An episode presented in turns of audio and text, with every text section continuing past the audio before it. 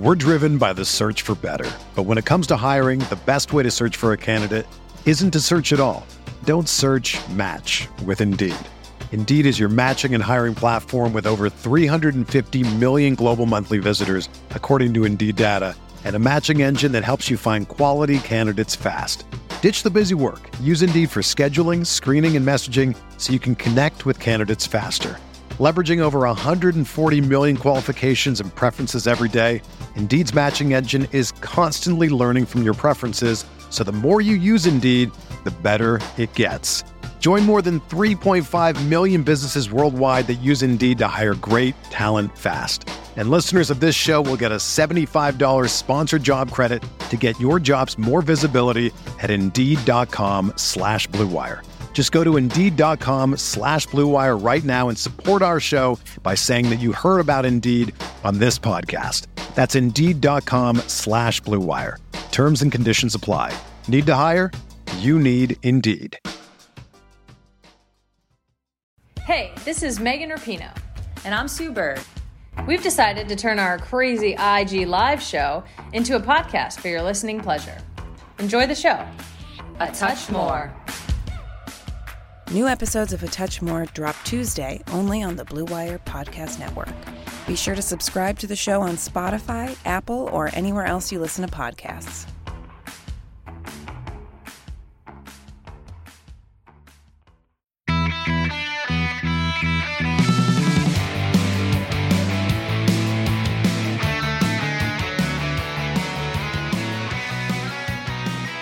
Welcome to episode 195 of the Barcelona Podcast, home to the most influential voices in the FC Barcelona community.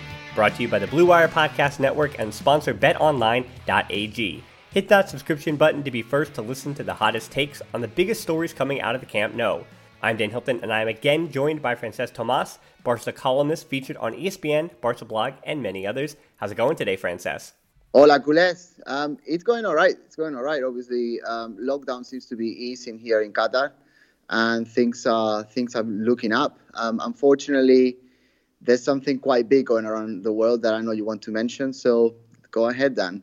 Yeah, I appreciate that. I mean, we do have a pretty nice edition of La Ronda on the docket to promise to everybody. We're talking Luis Suarez, Antoine Griezmann, substitutes, and plenty more because the Liga is returning on June the 11th, and Barca kick off against Mallorca two days later. But as you said, Francesc, before we get to that, I do want to address something briefly and you know you are willing to indulge me and i appreciate that. I i have been doing a lot of reading and listening the last few days. And yesterday i was looking at our show stats and like many of our listeners i am in the united states and football was certainly way down the list of the things that i and i know many of our listeners were thinking about particularly this weekend. I recognize that i am quite privileged to be able to sit in my studio here in new york not on the front line still fighting covid-19 like many and I know we always say we want to be a distraction, but I kept thinking about what we say about politics on the show and how we avoid them and make an effort to avoid them. I don't talk about Catalan politics because I have never lived in Catalonia. I merely do my best to understand what is going on and how that affects the team that we cover and talk about. But I think with what's going on in the US currently, having something to say is obviously political, but I think the silence in this instance is also political. The protests going on around the country I live in may not change anything, but I have the hope that they might. I hope that there is a greater recognition about the systems in this country that have existed since its birth and continue to this day to disenfranchise people of color, particularly the African American community. This is the largest platform that I have. And I just want to say that if you don't like me getting political about what's happening in the US, and this is as far as I'm going, but you can then turn off the show and read about the many, many, many injustices against people of color, particularly in the black community in the United States or whatever country you're listening in, because I promise there are skeletons in those closets in those countries too. And I'm not talking about the distant past, I'm talking about even the recent few years, I mean, this decade even. And I was thinking about how I go about considering even the players and careers of certain players that we talk about even on this show. And some of the questions I just want, I just want to pose that uh, it seems that everything is always fluffy and wonderful in the news, especially coming out of Barcelona. But how much better do you think it is for Samuel Umtiti, Ousmane Dembele, Nelson Semedo, Junior Firpo, Martin Braithwaite, and even Ansu Fati than it was for Lilian Thuram or Frank Rijkaard? I, I was thinking about how Raheem Sterling is covered in the English press, how Dembele is covered in the Spanish media. things don't have to be explicit in word or text because they are built on systems that have flourished because of oppression. And I know many of our listeners agree with me. But I think for one of the only times in my professional life, I didn't feel comfortable saying nothing when I have the privilege to have the platform we have. People need to feel uncomfortable, I think, for a minute here. And I know many of our listeners also come to the show for a distraction from all of that. And I look forward to giving that to them now, Francesc. But I just did want to start the show. I think even you and I discussed that putting it at the end of the show felt like I was doing a disservice to what I wanted to speak to a little bit. So I appreciate you and listeners taking that time, and I'm ready to get with the show. Of course, I mean, I've got very little to add, just that I 1 million percent agree with you. Uh, you're obviously much more articulate with, than me in this situation, so obviously that's why you've gone ahead. Uh, this is 2020. This should not be happening. This should not be an issue, but it is, and it needs to be said. Yeah, so we're gonna move straight on forward. We appreciate all the listeners for hearing me out and sticking with us. And so let's get right into it. It's a weird pivot, but we're gonna do it. I think the easiest way to pivot here is by talking about Lionel Messi. We're talking about somebody that represents Barcelona, that is a leader for Barcelona in all these different ways. This week, it has been reported that this is the week where Messi's contract would have given him an out. Something we all don't talk about, but we do have nightmares about at night. And all reports, particularly those from ESPN, indicate that he will be staying at the club. This year marks 20 years at Barcelona in July. He has already renewed his contract eight times since he first signed his professional one in 2005. And Messi uh, and Frances, it's not necessarily that it's a story that he's staying, but I think it always should be a story that he's saying, particularly in this era where players don't really have an allegiance to a crest, to a badge, and money does talk. But for the man who has more money than anyone else in world football, I'm not actually that surprised that he's staying. But after recent events with the disagreement with former teammate and friend Eric Abidal, and we know how he feels about the current board. There were a little bit of worries, but again, he's putting, not that he and his people are putting this to rest, but it seems like all indications prove that this will not be an issue once again. Of course, and, and we should be grateful for that. Um, after 20 years, Messi is now Barca. Um, he is the key protagonist of the most successful era in our history, and he has earned the fact that you know everyone around the world looks at us and that's that, that's that with admiration. Of course, the Cruyff philosophy and the Guardiola leadership in terms of the, our style of play is what attracted most people, especially in the last couple of decades, towards towards Barcelona, towards the Camp Nou. But Messi has taken that to the very next level, and having him another year is is just fantastic news. He's not just about the history, however, he's still key. He's the pivotal magnet that keeps everything ticking and, and moving forward at Barca and putting things together. Um, without Messi, the whole team would need a remodelation. With Messi, we at least have that focal point, and there are the pieces that need to be moving around him. I think that, you know, most people in the world did not expect Messi to leave at this point, but I think the fact that he has actually decided to stay and and you know that clause even though it's open until the 5th of june it's already confirmed and espn has confirmed this as well that he's not gonna he's not gonna trigger it. I think it's great news that we got another year of messi. Um, i just don't want people to get complacent and sort of stop looking at the calendar and the years and think that he will be with us forever. Newsflash he will leave us. He may not be next season but i think after you know in two summers time that will be messi gone. Uh, as i keep saying i i hope that i'm wrong and uh, I'm sure lots of listeners hope that I'm wrong. But I don't think we should lose perspective of the privilege that we are living of having the best player to ever play football anywhere in the world to be with us for so long. Right, and, and nature of that shock is going to be something that you and I have talked about since we started this pod more than three years ago now. So we've been talking about the the finale, the twilight of Messi's career, because as you mentioned, when you're speaking about the greatest football ever to lace up a pair of boots, you're also talking about the era that comes after it. And regardless of what happens, I think this is going to be the biggest challenge that I'm hoping we're still doing the show then and things are flying high and we have even more listeners at that point. But I think when it comes to Messi finally leaving, when it is time, I'm glad it's not going to be in a shockwave to Man City or to PSG or to wherever the only th- two or three clubs that could afford him in the next three, four years could be two when he does finally leave Barcelona, uh, either to go back to Argentina to Newell's Old Boys or to just, again, hang it up and retire. I know it's going to be a big, big challenge on how we talk about Barca because Barca with Messi always has a chance, and Barca without Messi, regardless of the players, is going to be a lesser team. So we have to understand that Barca might still be able to win Champions Leagues year after year, but there's always going to be a bigger task and a bigger challenge. And I think one of the things we're gonna we're not here to talk about Messi's legacy because Messi's gonna he's got plenty of history even for the 2019-2020 season to play out. So I think we'll we'll focus back on that. But I, I, just wanted to wrap it up by saying, yeah, his legacy is not yet even written. I think he's already the greatest player in ever. Uh, and I think a lot of people started to say that by the time he was 25, 26 already. Maybe he could have won more Champions Leagues, but again, the story isn't yet written, and I'm hopeful that there are more trophies to be put into that trophy case for the Argentine. And so I do want to talk about, as we get La Ronda started, the help that he's going to have, particularly some of the help that he's going to get coming back from this break. Minor asked, with Luis Suarez and Dembele making the recoveries, how soon will they be integrated into the starting 11 and will they finish the season unscathed? And Visroot adds, will this break enable Antoine Griezmann to grow into a better fit in the team than before? Francesc, I'll let you go first on this one.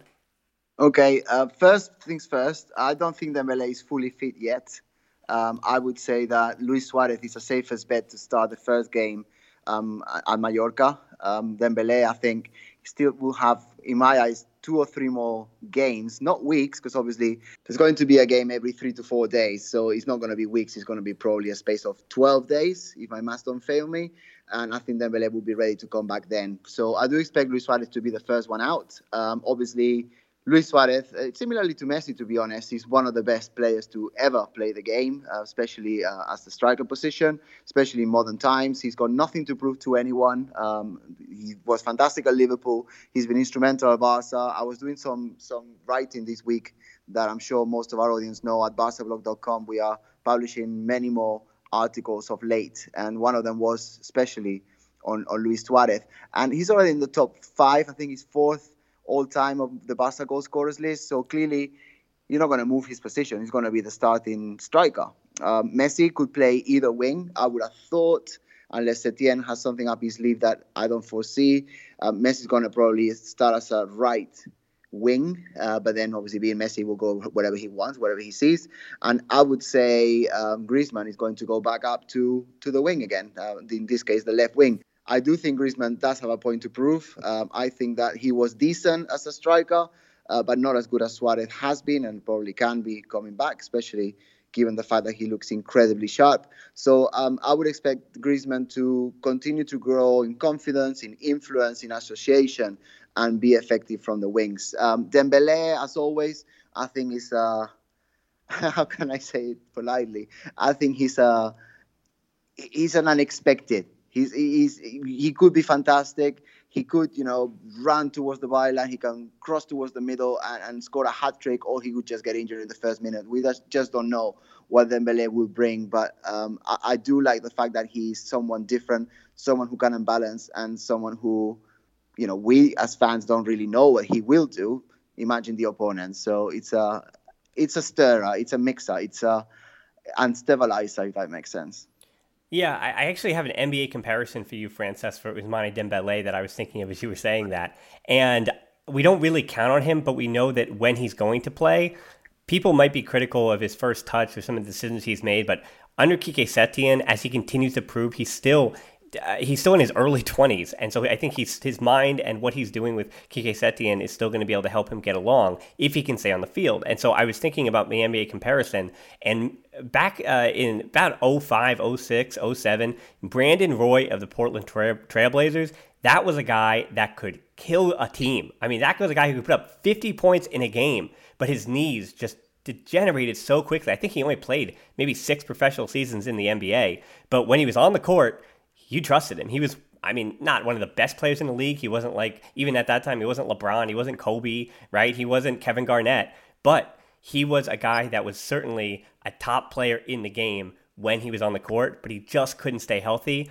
And that is what I'm feeling with Dembele, where when he is on the court, or when he, well, in this case, when he's on the field, it is electric. But because he can't stay on the on the field, we just have a hard time trusting him to be healthy and to be there for these games. And so that's what I would say. That he's not going to be registered even to play in the Liga. That's Martin Braithwaite. And then the inverse, Dembele is still in the Champions League, and Martin Braithwaite could not be registered for that. So, I mean, we don't know how much Champions League is going to be left and how they're even going to go about doing that. Uh, we know much more about La Liga, obviously, because the Champions League is still a few a few weeks and months away. So the hope, I think, is that Dembele is going to get uh, at least in enough shape to come on and unbalance a match in the 70th to 80th minute. And then on the other side of this break, Francesc, I'm going to I'm going to bore you, put you to sleep a little bit with some stats, but again, just like you rock the baby, I'm going to put you to sleep, but then we're going to wake you up in a hurry. So let's hit to that break first. There is no shortage of action going on at our exclusive partner Bet Online. NASCAR is back, and Bet Online has hundreds of other games, events, and sports to get in on. You can still bet on simulated NFL, NBA, and UFC events 24 7. Or you can participate in a $10,000 Madden Bracket Challenge, a March Madness style NFL simulation tournament you can enter for free. And live right now on Bet Online's YouTube channel, you'll find an exclusive interview with ex Chicago's Bulls Ron Harper, Horace Grant, Bill Cartwright, and Craig Hodges to discuss the Michael Jordan documentary on what they're calling the final dance. Visit betonline.ag and use promo code BLUEWIRE to receive your new welcome bonus and check out all the action. Bet Online, your online wagering solution. Back from this break, Francesca, I've got some stats for you on Luis Suarez and Antoine Griezmann. As again, I'm going to put that Dembele talk behind us. Luis Dan, yeah. Dan, can I just pop out a second, get a blanket? Because you did say you were going to bore me. So go ahead. okay, so here, I'm going to give you some misleading stats. Suarez is actually, he's only started 56% of Barca's games in the league this year, only played 53% of the minutes this season, and has participated in 28% of the goals, that being 11 goals and 7 assists. Meanwhile, in the Champions League, is 57% of the starting lineups, 62% of the minutes, and 60% goal participation, 3 goals and 3 assists. Barca were without him for the 0 0 draw against Slavia Prague and the 1 1 against Napoli. Now, La Liga stats are obviously misleading because he's not coming off the bench like you and I had talked about at the beginning of the year, where you know he might be phased out a little bit as he was looking older, but he's a starter when he plays. He has missed 10 La Liga games this season, eight of them coming after his knee surgery in January. So if he is healthy, he is going to start, and he has had a decent season, at least for what he has been on the field for. But this has actually been an injury riddled season for Luis Suarez. But we don't think of it that way because he always plays when he is fit. Meanwhile, Antoine Griezmann is almost the opposite in these stats. His stats are a little more honest. In terms of starts, 93% in the Liga, 86% in Champions League. In terms of total minutes, 88% in the Liga, 84% in Champions League. Now the worrying stat 19% goal participation in La Liga, 80 goals and 4 assists, 20% in Champions League, which works out to 2 goals. He's also scored 3 goals in the Copa del Rey campaign, including that comeback against Ibiza. So it's 14 goals and 4 assists on the year so far.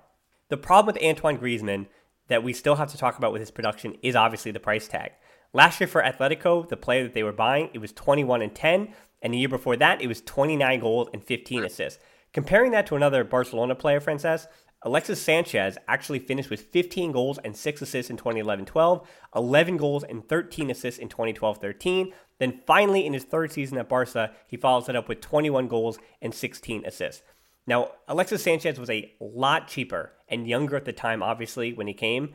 But it should be a reminder that playing up top with Messi and playing for Barcelona is not a, a given. It's not something that is given to happen right away, regardless of the class of player. So for Antoine Griezmann, I, I guess I'm hopeful that this right now is the beginning of year two more than it is the end of year one because of this break. I mean, getting I mean, I, you can have to understand that Griezmann and Quique Setien must have been in some kind of contact. So if there is some understanding that Antoine Griezmann has garnered, and maybe there are things just relative to Barcelona that he's been working on individually, that's I mean the big hope. So I, I think I'm a little hopeful about Griezmann coming back here.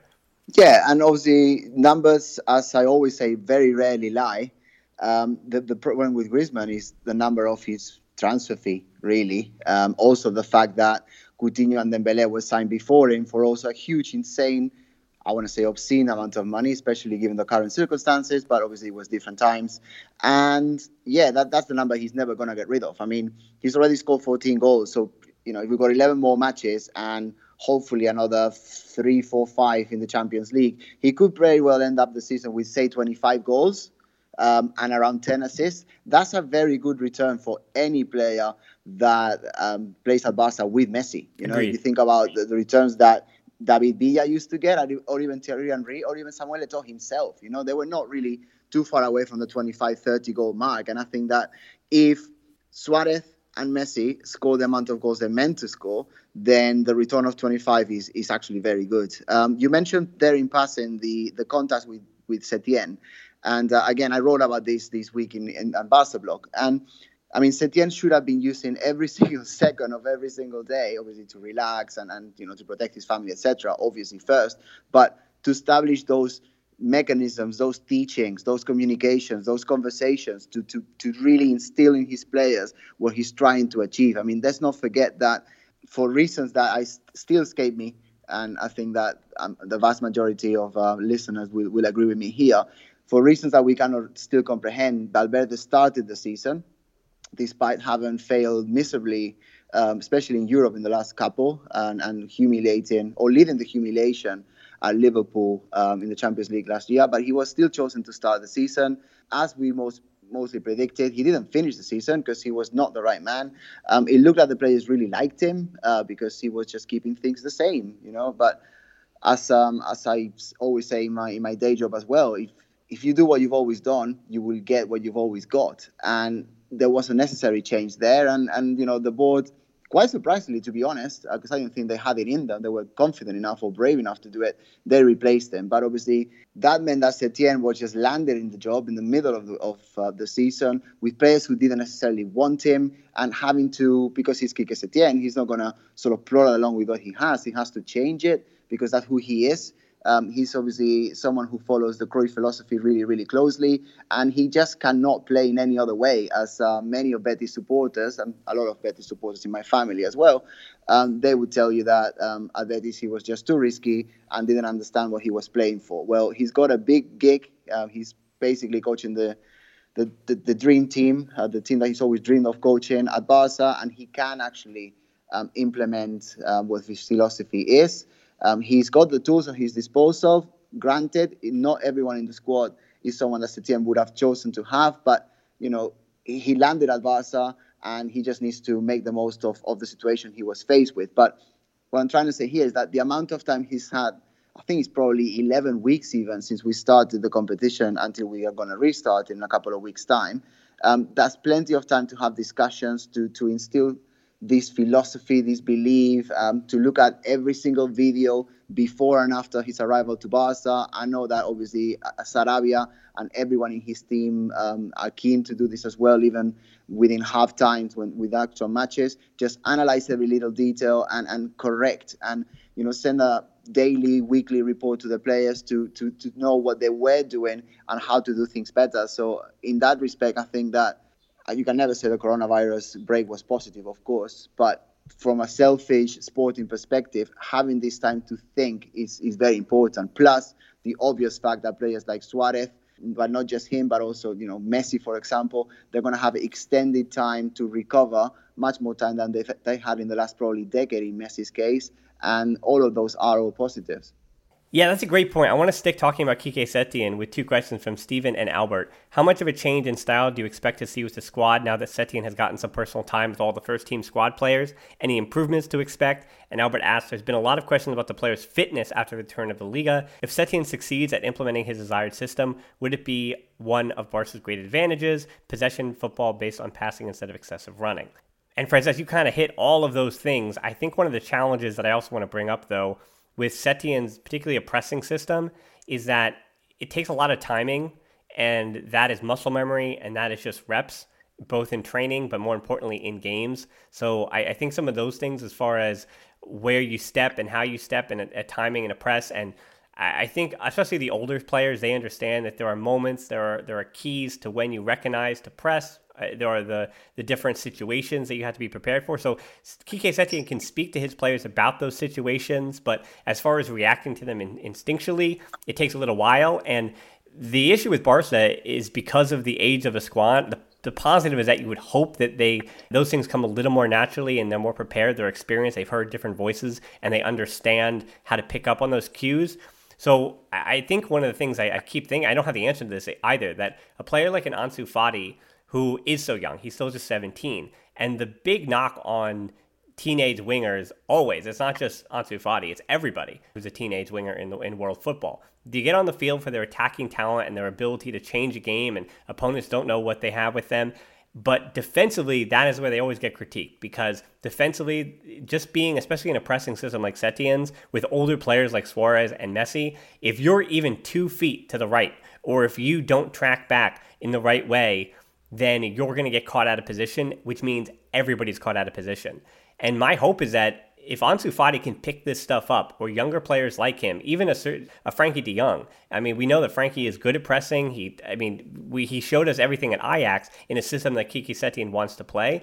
But if his timing is just a little bit better, if, if they've got an understanding between him and Sergio Busquets and Arthur or Artur Vidal, whoever it may be in that midfield, Rakitic, if Quique Setien has them understanding what those cues are going to be, and then when they come back to drill it and rehearse it in this quote unquote preseason, I think I'm hopeful for what can happen. But on the same on that same regard, if Ansu Fati is not playing at all in the first three weeks, and it's just Luis Suarez game in and game out, and Messi and Griezmann, and then Martin Braithwaite is the sub, and Messi, I mean, and Ansu Fati is fifth on the depth chart, that is almost an indication to you that he didn't know how to come back right away, or he obviously he also took an injury last uh, this this recent week, so it could be that he's also out of form and, and, injured. But if he doesn't get back any time on the field, I think there's an understanding that a younger player wasn't able to pick it up and be prepared as if this was a preseason in the way that some of the other first team players it might come a little easier to them. But I think the easy answer here, Francesc, as I throw it back to you, is that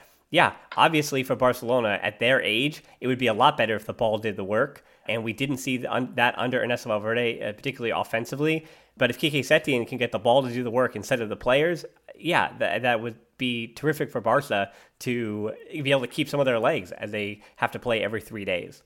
No, absolutely. I fully agree with that. I think that going back to the original question from from our listener is just I don't see that there will be a huge change to the way Barca were playing, but I certainly do expect an improvement based on, on all of the reasons that, that we obviously just discussed. Um, I don't want people to forget that we were not that great before the break. You know, we, we lost to Madrid 2 0, and deservedly so, to be honest. Um, then we just won the last match. I think it was a penalty from Messi um, that, that gave us the three points. And in terms of the quality of football, it just wasn't there. But at least we got the three points at the end, which obviously give us the advantage at the moment. We're two points ahead, and that's going to be that's going to be a key focus moving forward. To be fair, because you know we are there's not going to be any interruptions in terms of Champions League games in the middle. So our full focus, as Arturo Vidal said this week, is 11 finals. We have to be favorites because you know we are leading La Liga now. Um, there are several difficult matches left especially the last four or five are actually quite difficult to be honest. But I do think that um, in terms of um, game, in terms of formation, in terms of mechanisms, there won't be a huge change. Uh, but I do I do expect an improvement. Um, when you were answering, you mentioned Ansu Fati, and I know that's not what listeners want to hear, but I don't think Ansu Fati is going to play. I don't want to say again this season for the first team, but I, I, I to be honest, I, I see very difficult that he would get any time out uh, because obviously if Suarez and Dembele, as, as, predicted and expected, come back and with Martin Braithwaite being there, I do see him as the sixth forward, and I don't think we're going to need him. Plus, um, it's very obvious that Barca B need reinforcements. I mean, they are going to be involved in the in the uh, playoffs to get promoted to Segunda División. That would be huge for the club um, for reasons that you know we've discussed very clearly and in much more depth over the last three years in the podcast. But absolutely, Ansu Fati, Collado, they, they have to be with the B team. So unfortunately, I know it's this unpopular to say, but I don't think Ansu Fati plays a lot more for the first team this season. Yeah, I think the odd thing about that situation, though, Francesc, I agree with your point that he could see his minutes severely diminish as he did when Martin Braithwaite was even brought over when Luis Suarez was injured. But for Ansu Fati, he hasn't played with Barcelona B this season, so I think it actually is an interesting challenge that Pimienta would have to try to put him in to that squad, and just even terms of the politics of that squad. All that said, he played with them in preseason, and that's why he was playing with Barca's first team because he was dominating in the Barca B preseason. So I think that's a good point that I'm hopeful that that is what the club goes with. I'm just a little weary because they haven't really mentioned that that that is going to be the case moving forward. So he might just wind up riding the bench on the first team. But as I said, he's only 17, so it's not like this is going to completely derail him for have especially with the situation with COVID and the break and all these different things, uh, I'm not as worried about him. I think he has plenty more time, and it's going to be all about just results when it comes to the last two and a half months of this season. And Sigborn kind of asked a similar question Can this break be at all positive for Barcelona? And as you said earlier in the show, Francesc, there is really no positive to take from this. However, for Barcelona, we've already sp- spoken about Luis Suarez's health and Dembele's health, and maybe the time that Setien gets to implement his plans with the players. And as you can hear outside, it seems like they're doing a little bit of yard work. They're doing a little bit of cleanup outside, and that's how I feel about Messi too. I hope that he's cleaning up and doing what he was doing. I'd say even before the break. It's crazy to think, and here's again the biggest positive I can take out of the time that Barca had off. February 22nd, three weeks before everything shut down, Messi scored four goals in a 5 0 win against Eibar. And to say it's just Eibar, it's a disservice to Messi scoring four goals in a La Liga match. Seven days later, they did lose 2 0 in El Clasico, like you said, and then all of that form for Messi was forgotten. In both those games, though, Messi was clearly languishing with some kind of injury. And if Messi is healthy and can stay healthy, he's the main reason this break had any positives to draw from. I, I just want to even try to understand and fathom that if he had a knock like that and scored four goals in a game, what player can score two goals when they have a, a boo boo on their knee or their toe? What player can even score a brace like that? And he scored four goals uh, against Eibar before the break. Spain is also hot in the summertime, but so are some of the other locations that they play in international tournaments. So I'm not as worried. And Barcelona, as far as the climate, they might struggle on the road when it's down in Sevilla or I, I, again I have to look at the schedule again, but Sevilla, Granada, whoever's playing down there, Sevilla, Granada, even Betis. So those are the locations that I think it's going to be a little more difficult for as Spain gets hotter. But Barcelona is a I mean you were there, Francesc, you live there. It's a pretty nice climate all year round. Yeah, and especially now. Um, it's not about as, as Qatar right now. I've got the aircon off and it's 43 degrees outside. So, you know, it doesn't get as bad as that in Spain. But um, no, I have looked at the schedule. You've got Sevilla away. You've got obviously in the southern Spain, Celta, which obviously is Galicia, uh, so that's in the north, north, northeast. Um, Villarreal away, so that's the three difficult ones that Barca have to face. And then at the Camp Nou, I would say the three more difficult matches left are Bilbao, Atletico Madrid, and Espanyol. Um, none of those are Madrid, obviously, because we've already lost to them. But I think that if we can and I haven't sort of listed the other four or five matches we've got because I'm assuming we will win those, um, says he, being all optimistic. But if we can beat those six, I think we win La Liga. And I don't think it's unrealistic to expect that uh, Barca, given our budget, given our history, given the fact that we've got, you know, we've had a break um, that has allowed everyone to recharge batteries, given the manager more time to communicate and, and to implement his style, I think we've got a very good chance of winning La Liga. But obviously, that would all depend on keeping momentum and, as, as we said last week, staying away from injuries. Yeah, I agree with that too. Eric asked, with so many games in such a short time, do you think it makes sense to rotate the same group of players so that there can be some consistency and familiarity among the players, or to mix and match each game based on fitness levels and how well someone is playing? And to quickly answer Eric's question, I think it's not going to be a matter of doing what Pep Guardiola does and trying to tinker against your opponent, I think Barca play every three days. So if you saw whoever it may be, if you see Luis Suarez on Saturday and Tuesday, don't expect to see him the following Saturday. And I think that's just how it's going to work out. It's it's going to be that when you say about the same group of players, Eric, Barca only have they still have only what 14 first team players or something, right? They don't yep. have they don't have any players. This is the group. So it's merely going to be rotation of the group that they have. And we talked about Ansu Fati maybe getting frozen out, but I do think that it's yeah, it's just going to basically be the same 14 players that do play in the first team of FC Barcelona, and then they're just going to rotate as such. And that's just again going to be because of how many games are in a short amount of time. So expect to see Rakitic, but you're going to see I think I don't even know if if Quique Setien will almost reveal his hand early on, but you're going to basically see a starting 11 and then you're going to see where everybody else lies on the depth chart afterwards. So if in the first game you see Vidal, De Jong, and Busquets, okay, well, I guess we can assume that that is either midfield A or midfield B, and Arthur would be the third in a midfield A or B, right? And then Rakitic is the fifth or make that the sixth midfielder off the bench. So you would just kind of be able to deduce that early on and figure out what the depth chart is more than it is even the rotation.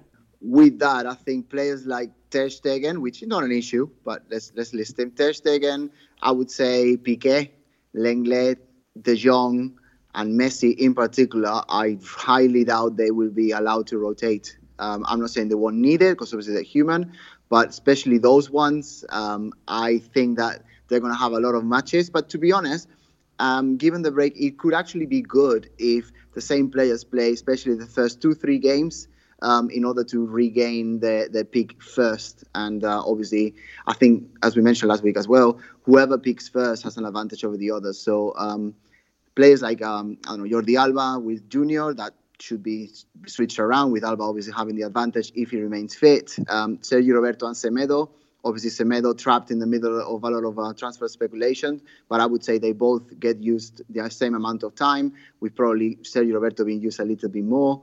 Uh, Busquets, I think, is going to be used pretty much all the time as well. Uh, but obviously, De Jong can go in, into that position. Um, all the others, there's quite a lot of interiores uh, if no one gets injured once again. And then we've already spoken up front. Um, but I think if you got 15, 16 players, which we do, that avoid injury, which we don't know, then it is possible that they, they could go, you know, the whole Liga and, and we still be quite strong. The problem comes if we lose anyone.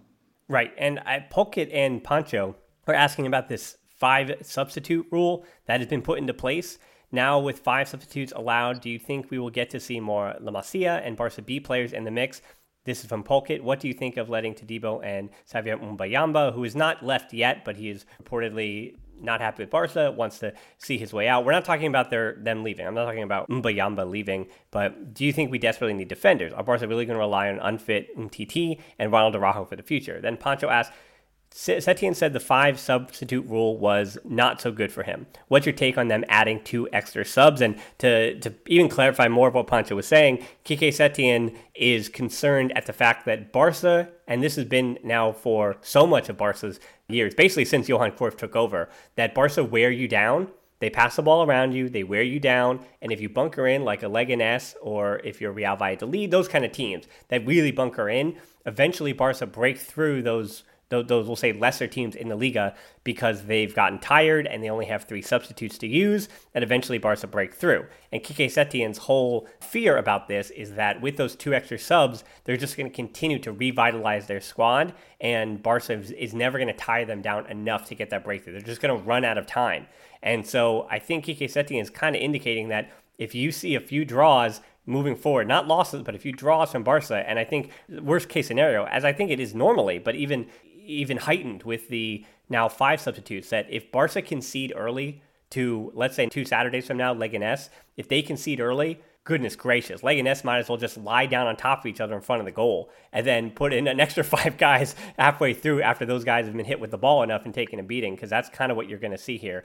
And, you know, it's not, I still don't think we're going to see Araujo and uh, La Masia players or even Barca B players because as you had mentioned, Francesc, that Barca B is dealing with their own playoff as well, and those players might be able to train, sure, but Rakitic is six on the depth chart in the midfield. Ansu Fati may not get used because he's fifth on the depth chart. So Quique Setien, if he chooses to use subs, and I think Barca are a team, even though they are older, they're still less likely to use a sub because the drop off from Messi to Ansu Fati, as promising as Fati is, is a gigantic drop off if you were to take Messi off the field. I know that doesn't even happen, but if you took eh, jumping, eh, you know what I mean, put going from Jordi Alba to Junior Firpo, if Alba's able to play and working hard, it's still a big drop off in talent. So I don't expect Quique Setien to ever use his five subs. Maybe he'll use two or three, almost at the most. Eh, Barca just aren't a team that subs a lot, regardless of the manager, because of the quality they have in their starting eleven. So I, I think it might actually. I kind of agree with Setien, and I would trust him. He's a Barca manager that I'm not too excited about the five sub rule for Barca. I think it's interesting to see how it's playing out in the rest of the world, though. Yeah, I'm not excited either. People that have been listening to the podcast for the last three years know that I'm quite of a traditionalist. I found out over the years as I get older. And it's three subs, just leave it as three subs. Um, for me, it didn't really need to change. Um, I do understand that football this I hate this phrase, but the new normal sort of thing. So they had to change something, and that's what they decided. Um, so you know, we will we live with that, but I just don't like it. Um, I think Setien is right. that um, to to say what he said. I'm not going to repeat it because you just said it. Um, but I have been thinking about this, and to be honest, five subs, Barca will also be allowed five subs, right? So, and as, as much of a drop off it is uh, that you just explained, the drop off from whoever starts from Eibar, for example, to the fifth su- substitute at Eibar is actually going to be worse for them than it would be for us. I mean, you've got pretty much everyone in our bench is an international player uh, or a potentially international player. Um, so whoever we can bring in is going to be better than whatever Getafe can bring in. You know, so so I think that we need to take that into consideration as well. But as I said, I could have lived without this um, this rule being introduced. To be honest. Wow, yeah, Francesc, you're really going with a positive attitude today. It's, it's it's a breath of fresh air. It's nice to see. good, good. That's the lockdown. Yeah, and as Pulkit also mentioned in that question, that yeah, I, I it, this is not the season where especially as it is a race to the end of the season to get as many trophies, being the La Liga and Champions League trophies are the two that are still available. So it is a race to the end of the season, and that means that they are not going to trust a 17 to 20 year old player. And yeah, and I know that Puig and Kayat are getting up there, but as I said, Barca B, they're going to be busy with their playoffs, so they've got something working on there. I think most importantly, when we speak about La Masia and Barca B, I don't believe it's happened yet at time of recording, but Francisco Pimienta is still waiting for a contract renewal, and I know we don't don't talk about him a lot, but uh, the training and the guys that are the coaching that is working down in La Masia, and I've been taking this break to understand the importance of Alex Garcia, who who left Barca, I think back in 2011, but he had worked with Fabregas and Messi and Piqué, and the impact that those guys have on when the La Masia players are 13, 14, 15 can't be understated. So when it says that Barca are overhauling their coaches at La Masia, uh, those are big deals. Those are big stories. And to not bring Pimienta, who is a La Masia guy, who, you know, I, I'm not saying that he deserves to be the next in line or successor to the first team, because that's the only time he really comes up.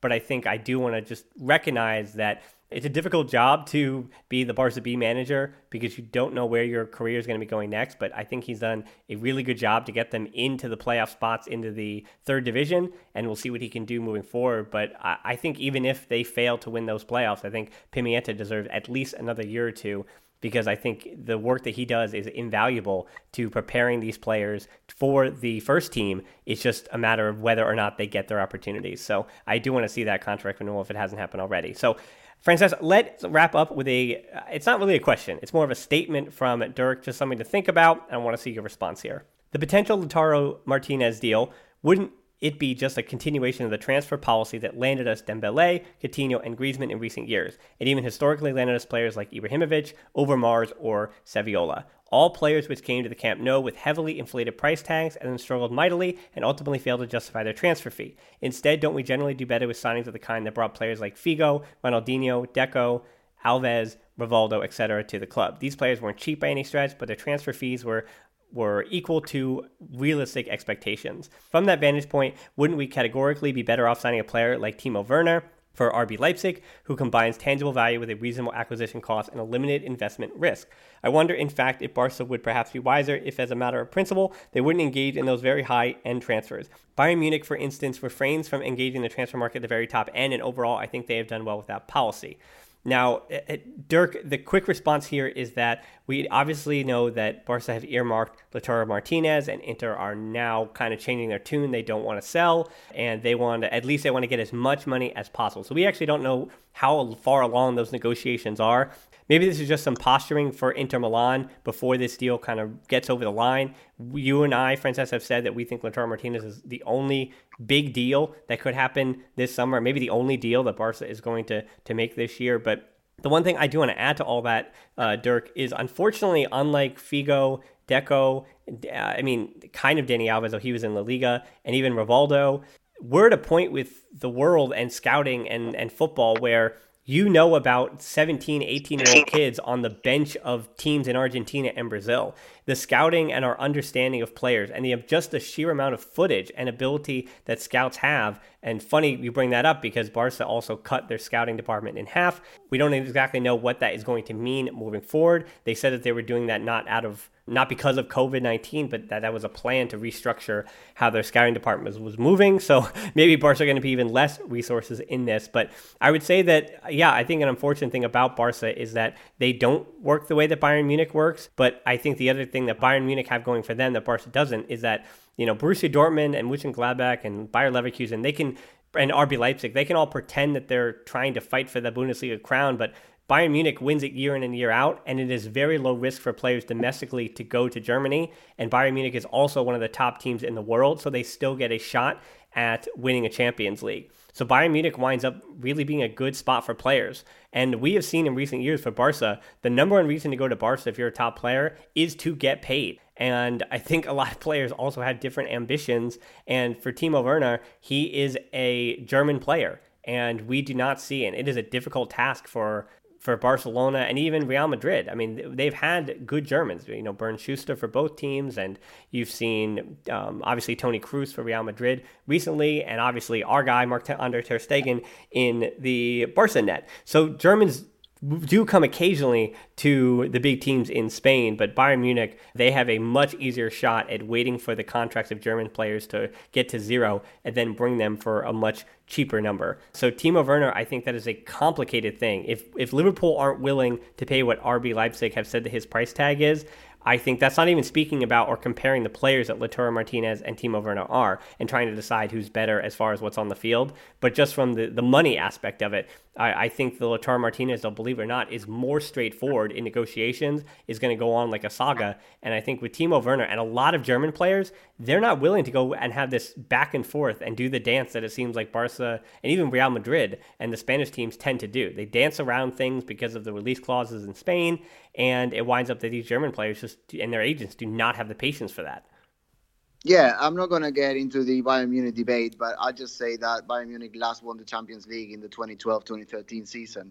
So they must be doing fairly well with the signings, but we won a Champions League before they did last. Uh, and I am saying that because, you know, with all due respect, it looks like because of um, historical reasons, etc. I'm not an expert in German football by any by any stretch, but the vast majority of German players end up wanting to play for Bayern Munich. So winning the local league cannot be that hard when you got the best players from one of the best footballing um, nations in the whole of the history of football, and certainly today wanted to play for the same team. So that put aside, I'm sure I'm gonna be hugely unpopular for saying that, but there you go. That's my opinion.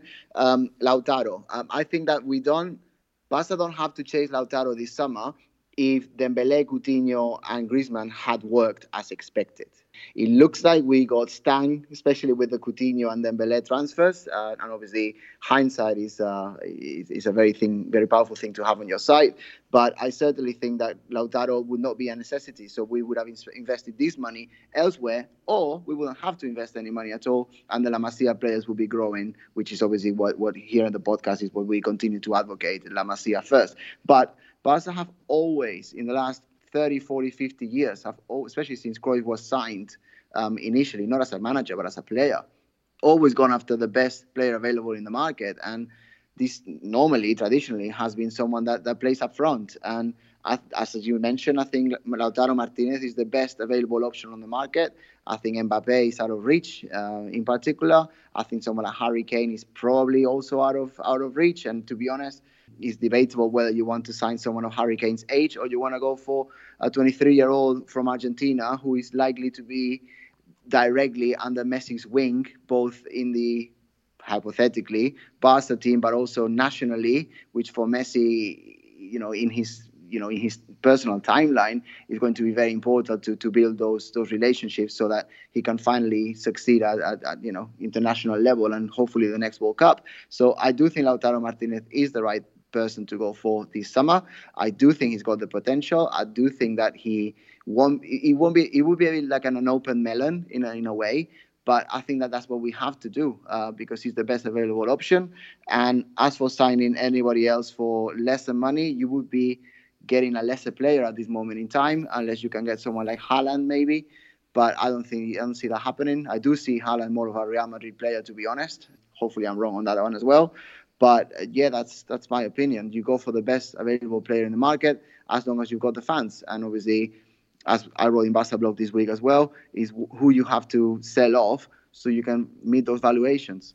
Yeah, it's hard to even put when you said that Haaland was a feels to you like a Real Madrid player. It's an interesting thing, and I wonder uh, what's happening subconsciously to us when we hear a name or we see a player, and when we see Mbappe or first hear from him, and you go, "Oh, that's a Real Madrid player." What makes him a Real Madrid player and Barca player? And the same thing with Haaland, where people tell you it seems like the media if they, if they Photoshop enough Real Madrid jerseys on, and then you start to believe that he's going to go to Real Madrid, and he wouldn't ever come to a team like Barcelona.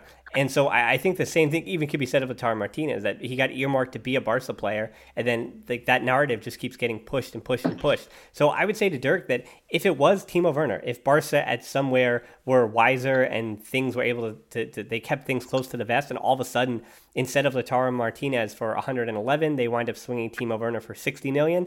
I think that's fine. I, I would not be I would not be heartbroken to see a, a player like Timo Werner, who I, I, I would argue that he is the best German forward that that footballing country has at their disposal at the moment. I mean, Robert Lewandowski obviously is Polish, plays for Bayern Munich, is their number nine. So Timo Werner I think at Barca he would even fit as well. Lautaro Martinez and Werner do a few different things. Lautaro is much better with his back to goal and laying off and working through the middle. And Werner is, I don't think he is just a speedster though down the wing. But his ability to play as a left wing, but be very influential as we'll say as a number nine in the box. I mean, he basically is a supercharged, much younger version of what Martin Braithwaite actually brings to the club. And RB Leipzig is a pressing club. So I think Timo Werner, in all of his characteristics, would actually really fit well at Barcelona in terms of the position he plays, the role he's had in his career, and his ability to just get some goals as well. So I would not be upset at all with 60 million on Timo Werner. But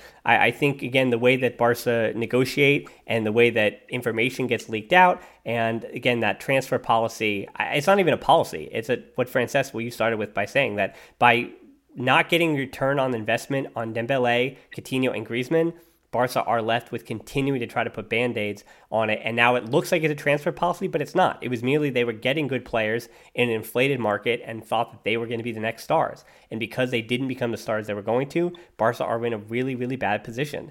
And, uh, uh, you know, that's, again, I'm not even putting blame on anybody that for a lot of different reasons, those players didn't work out. But as I said, if it's Lautaro, if it's Werner, and if it's nobody, I think all three of those are, are likely or all three of those might not happen. And I think we just have to roll with it either way. So, Francesc, before we wrap up, are you good with just rolling to the end of the show? Yep, let's go. All right, so I just want to thank everybody again from the start of this show to all those listener questions in La Ronda. It was an interesting show today a lot to have covered, a lot to have talked about, a lot to have thought about. So I want to thank everybody. I know I thank everybody every week for tuning in, but I want to thank everybody for kind of going through all this whole thing with us um, and talking about all the things we, we spoke about and just continuing to be here and supporting us, supporting the show. So if you want to keep doing that, check out the show notes to subscribe to us. You can find us on social media too. We're on Twitter at the Barcelona Pod or at HiltonD13 for me. On Instagram, we've been a lot more active. You see, we went quiet there for a while, but we're being a little more active now at the Barcelona Pod. Our closed Facebook group is tbpod.link backslash group for deeper dives and discussions. And you can also help us out on Patreon. As always, tbpod.link backslash Patreon. And with Lilia coming back, that means that quick take match reviews are coming back on Patreon as well. So that is something to look forward to as we head into the rest of the 2019-2020 season. And as always, we are making weekly videos that are just on YouTube. They are related to topics in the podcast, but it's just on YouTube at the Barcelona podcast. But a lot more I'll say on La Masia. I really do try to put a little more emphasis on La Masia over there on the YouTube channel. So check us out there. Hit that subscription button. We are very close to 1,000 subscribers. So I will say if at this point, if 20 of you or so go over and subscribe on YouTube, we'll hit 1,000 subscribers. So that would be cool to see as well. So as always, I'm excited for football to come back, as is Francesc. And we want to thank you for listening to the Barcelona podcast. Until next time, we'll talk to you soon and Forza Barca. Forza!